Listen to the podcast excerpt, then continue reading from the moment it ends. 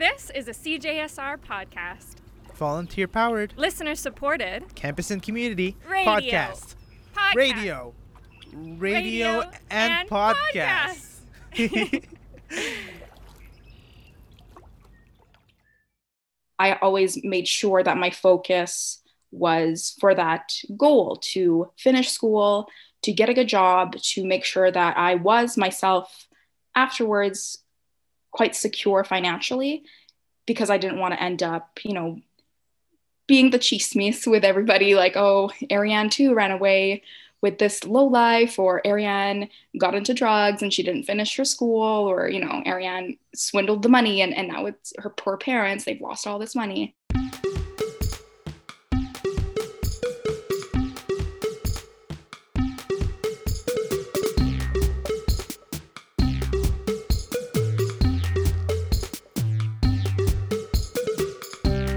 Hey, Ryan. Hi, Sherry.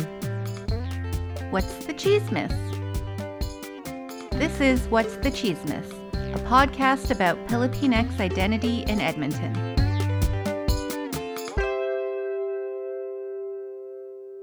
I'm Ryan Lacanilao, and the chismis I want to get off my chest today, well, it kind of started with boy bawang, a Filipino fried corn snack. See, the other day I found myself craving some boy bawang, so I went to a local Filipino store to buy some. I noticed they also provide a service to send money to the Philippines. This is because Filipinos working abroad, like in Canada, often send money to their relatives in the Philippines.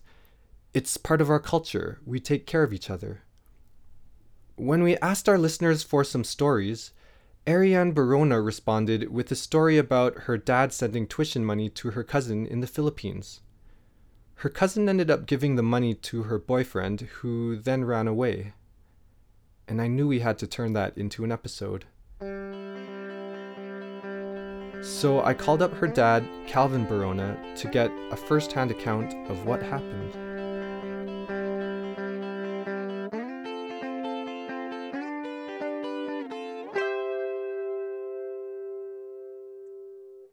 Our youngest sister, who passed like when she's thirty-six, she got a uh, cancer in the ovary, and she didn't know that.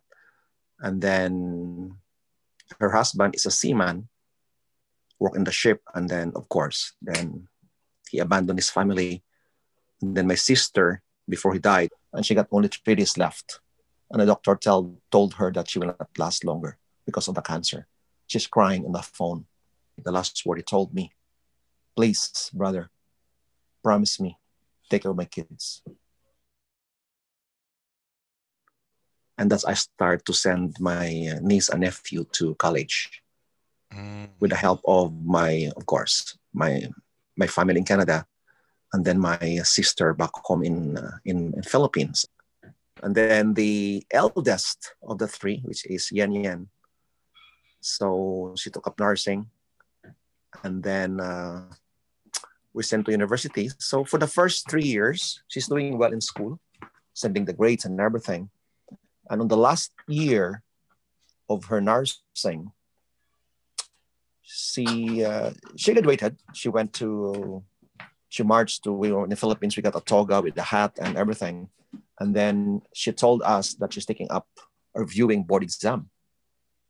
And then, yeah, sure. So we spent again money. My wife knows everything about this one. My sister in the Philippines also helped her. And we paid for the review. And unfortunately, Ryan, we thought that she will take a board exam. And I asked her, so what happened to your board exam? And then we found out she didn't take the board exam because her diploma and transcript of record from the university, they will not release it to her because on the last semester, she owes money from the school, thirty thousand pesos, almost eight hundred dollars Canadian, because the money that we sent to her for her tuition fee, for allowance, for everything, it was been borrowed by her boyfriend. Like say, can I borrow fifty bucks? Can I borrow one hundred fifty bucks? Can I borrow twenty dollars? And it's piled up. And then she didn't pay her school. She lied to us on the last semester of her four years nursing course.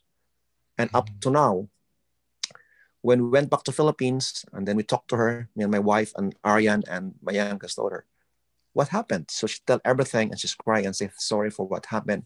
I say, damage just have you done? So are, what's your plan? I still have to finish my nursing. I have to take the board exam. Okay, that's good. But don't expect from us, for our family in Canada, that we'll pay or buy out your the money, that outstanding money from the school. You have to show us that you pay for it at least a little bit. And when my wife talk about it, when she start paying, and if we say one third of the overall amount will be paid by her, okay, so we found, it shows that she's willing to finish her, her nursing. And then it's fine. I will pay from the rest. I want her to show to us that she's willing to, to pay her obligation to school. But for the last ten years, right up to now, she didn't even pay a single cent in the school. So she don't care. So until now, she hasn't taken the board exam? No, no. So at that time, when she's, when she's in taking up nursing, the other sister also is taking up college and she's taking psychology. And that's what happened to my brother. I say, something's wrong with Yan Yan. I don't trust her. Can you please go to university and check what is her, her about? And then my brother found out that she's not going to university, but she's taking money from us. We paid for the board and lodging, the food and allowances, and she didn't went to school for the last two years, and we don't, and she hides it from us. Mm, so you were giving her like, money to go to school, and she stopped but, going to school, but she didn't tell you that she stopped. Yeah, and she's just accepting money from us. For two years. For two years.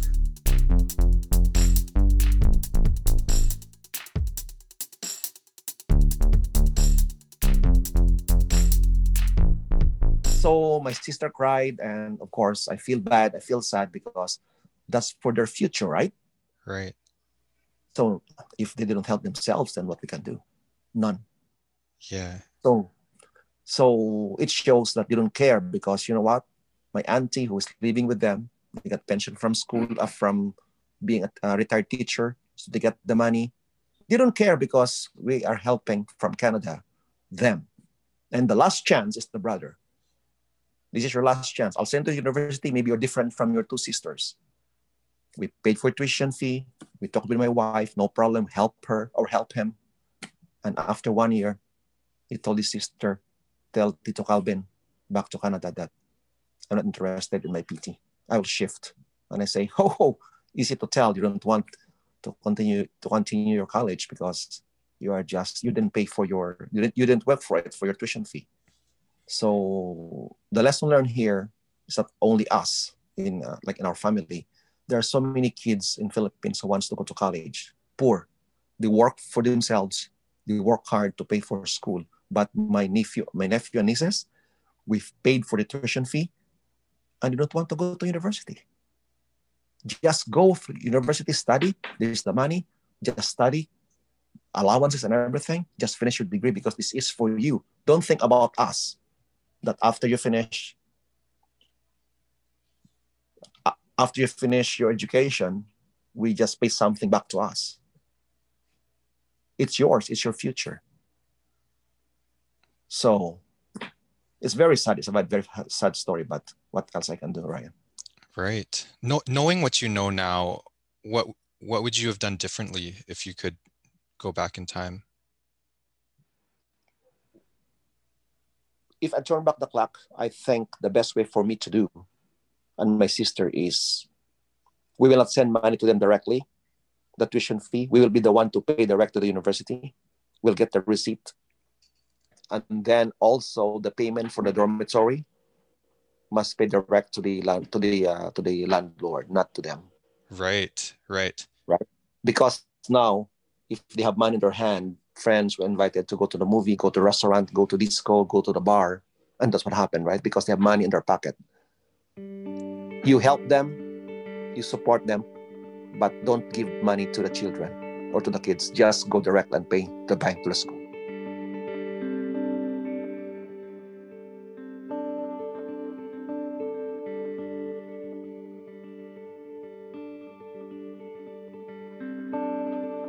And then Ariane starts going to university.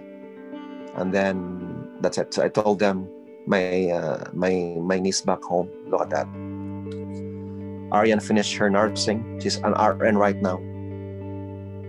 You must also you will be an uh, you are nursing or a nurse right now if you already go if you already finish your, your university.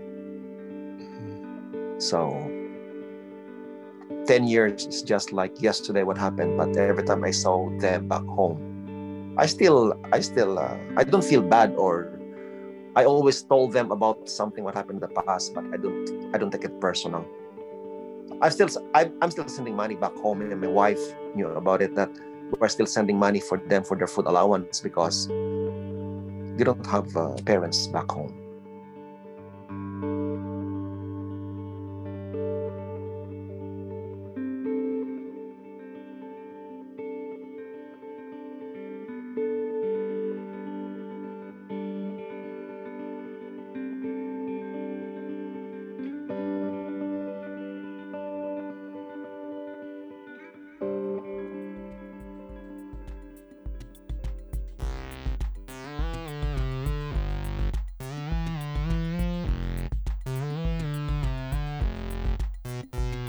After hearing these stories directly from Calvin, I wanted to talk to Ariane, his daughter.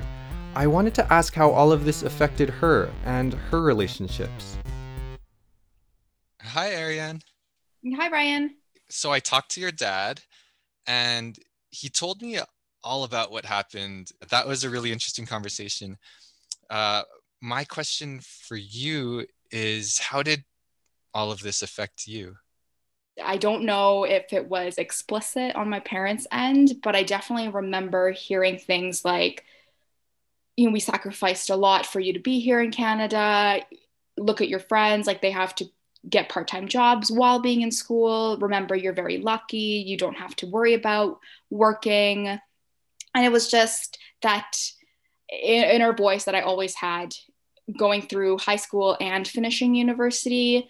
Um, And I, I suppose, I guess it made me work harder knowing that there was this fire lit under my sister and I, that we had to prove that we were worth the sacrifices, and that um, I guess and on my end of things, I can't speak for my sibling, that I, I wanted to also prove that I was not like my cousins, that I obviously had a lot of expectations placed on me and that I would meet those or even exceed them.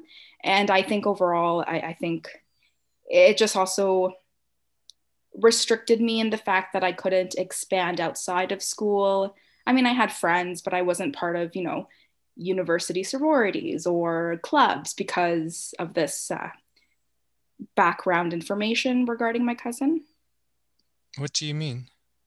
Um, just knowing that, because my dad's, he's very transparent about how he grew up and how he put himself through university, and he already explained to us, and my mom's side too, there's some family who relied on her financially as well, and, and my aunt who also lives with us. Um, and knowing that like finances were, I guess now that I know that I'm older, it was my parents' love language per se. So, so knowing that every penny they've earned goes back to my sister and I, I always made sure that my focus was for that goal to finish school, to get a good job, to make sure that I was myself afterwards quite secure financially, because I didn't want to end up, you know, being the chismis with everybody like, oh, Ariane too ran away with this low life, or Ariane got into drugs and she didn't finish her school, or, you know, Ariane swindled the money and, and now it's her poor parents, they've lost all this money.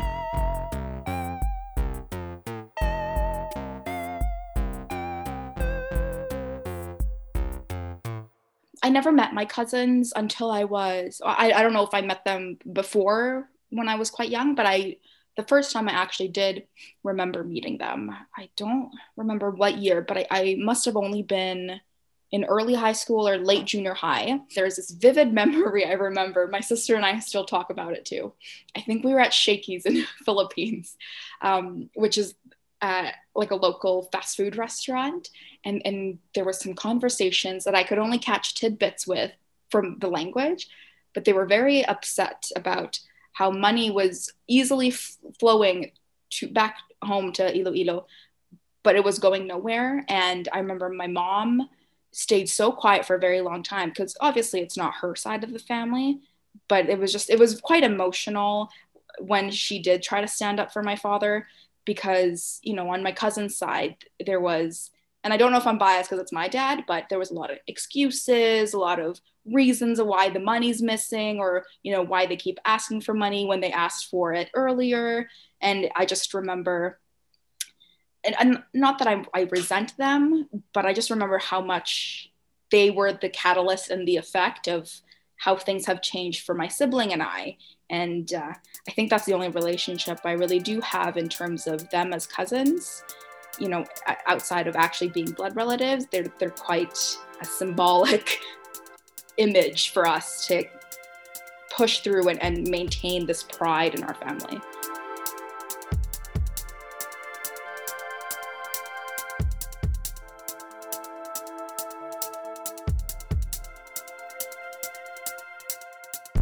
This is a, a pretty common story among Filipinos, because Filipinos working abroad, like in Canada, often send money to their relatives in mm-hmm. the Philippines. And when I talked to your dad, it sounded like it was motivated by duty and duty to your to to your aunt. And mm-hmm. um, what what are your thoughts on the on on the practice of of uh, sending money back to the Philippines when you're abroad? Yes, um, it's very complicated because, again, like having that dual identity of, of living in, in a Western culture versus having that internal Filipino culture.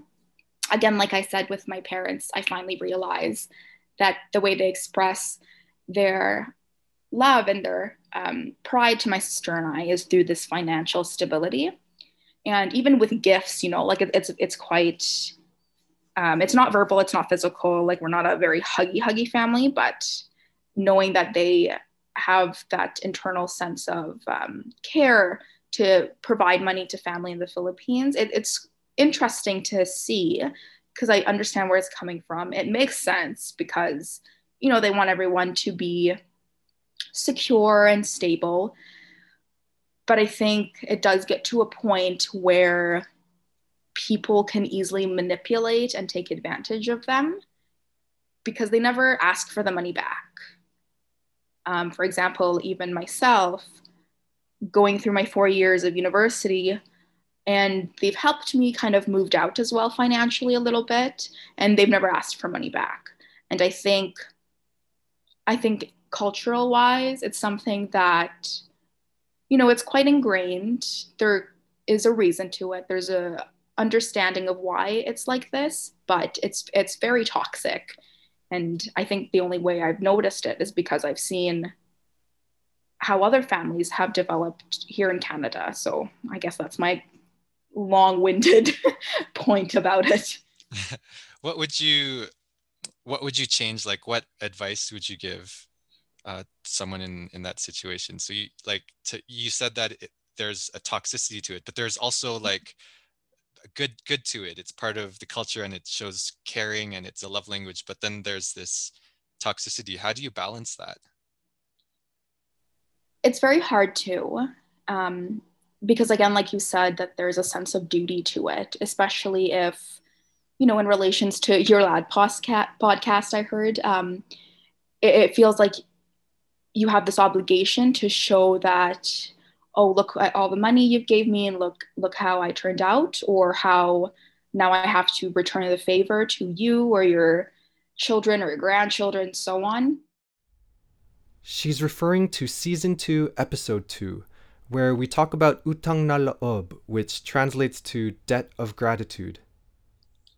And I think the only way someone in our position, or more so my parents' position, is to just realize when it's time to let it go and time to set some limits, because you can only give so much. You know, there's no point in working so hard when all of the money goes nowhere, especially if it's very hard to set that limitations and image about living in Canada, because in the Philippines, here right now, my family is average to above average, but in the Philippines, they, they I assume they see us that we're millionaires and we're celebrities, we can earn so much.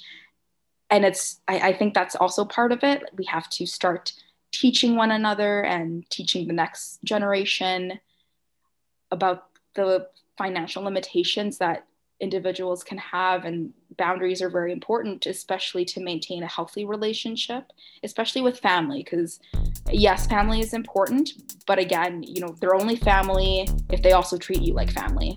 So, so I think that's our most important lesson as a whole culture.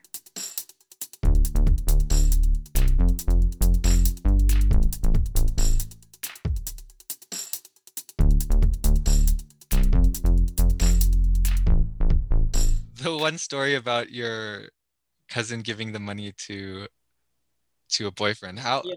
So how has this affected your relationships? Oh God, how long do you have?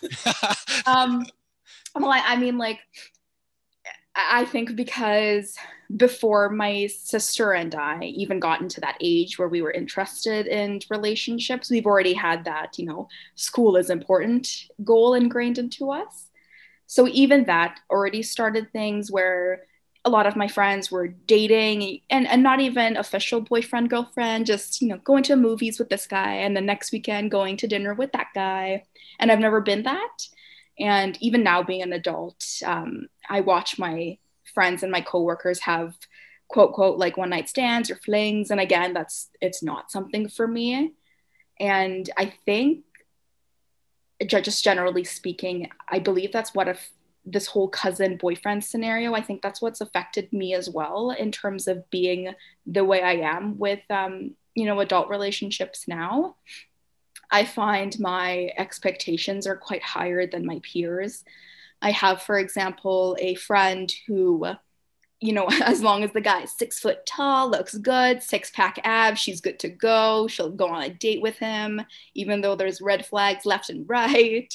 And at some point, I think there was a boyfriend living with her and her father paid for the rent, you know, the, the bills, the gas money, everything. And to me, I didn't have to speak to my parents about it. I just knew for a fact, like, mom and dad would hate that for me. So now it's like, even with relationships I'm starting, it's I'm I'm I'm very okay, like, how stable is this guy, how um how good is he with money, and how family oriented is this person, and, you know, are they spending money left and right on alcohol, on nights out, or are they investing it, trying to save money for a home, or, um, you know, even simple as putting it in an R R S P or a line of credit. It, it's it's very logical in my head. And, and I think that's, and I don't mean to say that all a, a person is as a partner is their financial ability, but it's definitely comforting knowing that if I end up with someone, they won't swindle me and take my hard-earned money the way my cousin's boyfriend did.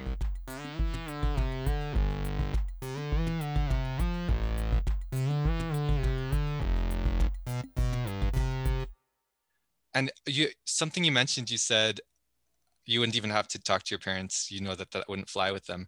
How about with you? Like, is, is are you more like thinking about what your parents want for you, or is that what, what you want for yourself also? I think it's about fifty-fifty. I know um, I, I, I've always butt heads with my parents, and um, even in high school, like, I, I wasn't a bad kid. Like, I didn't do drugs or, you know, sneak out at night. God forbid, I know they'd hear me sneaking out at night. Um, but I think just my ideas of how I wanted to live my life have always been quite different. For example, like, even moving out was was uh, quite a struggle to get them on the same page.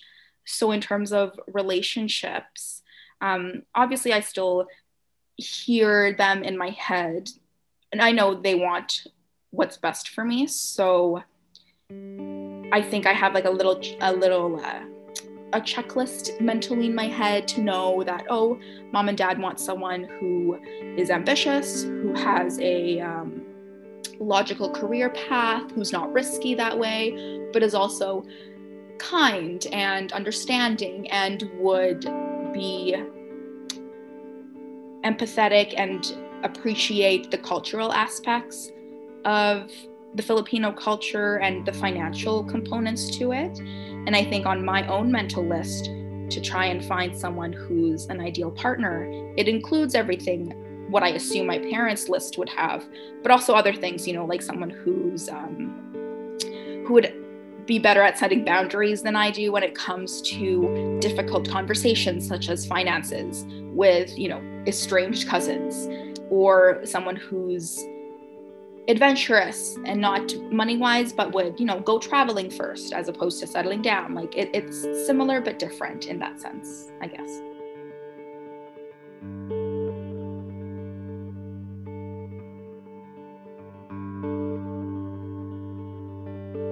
For anybody listening to this podcast, Filipino or not, I guess what I've learned inadvertently with my parents' situation and the effects it had with myself growing up and my relationships to come, I guess, is to, you know, set boundaries. And it's going to be hard and it's going to be an awkward conversation, but in the long run, we can learn from each other's culture as a Western world and as Filipinos that boundaries need to be placed with family because, yes, blood is thicker than water, but to what extent? Because you can't treat someone like family if they're not going to treat you the same. And as awful as it is to sound, but you and your own immediate family, or even you yourself, you're the most important person in your own life. And you can't take care of others if you can't take care of yourself.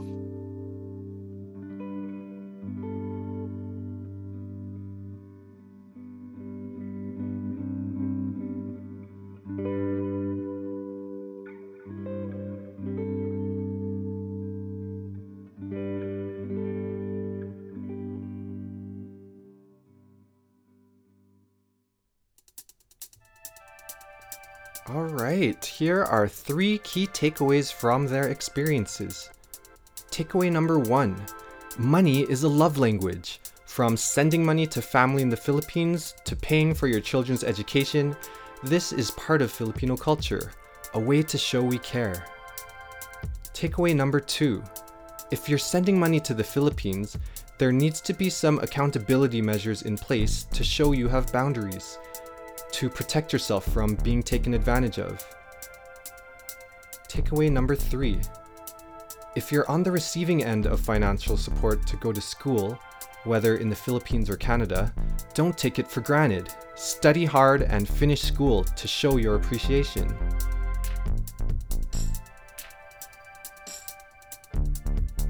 So the next time you find yourself craving boy bawang, remember, you're the most important person in your life. Keep helping others, but be sure to take care of yourself first.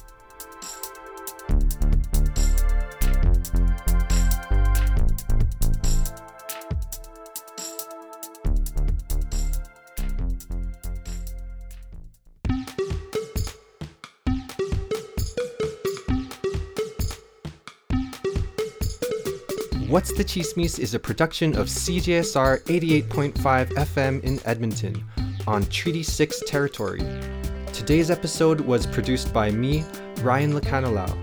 Thanks to Calvin Barona and Ariane Barona for speaking with us. You can find all our episodes on Apple Podcasts, Spotify, Pocket Casts, and on our website, whats the chismis dot transistor dot f m. Follow us on Instagram at whatsthechismis, and on Facebook at What's the Chismis C J S R. You can also email us at chismis at c j s r dot com. That's T S I S M I S. Salamat!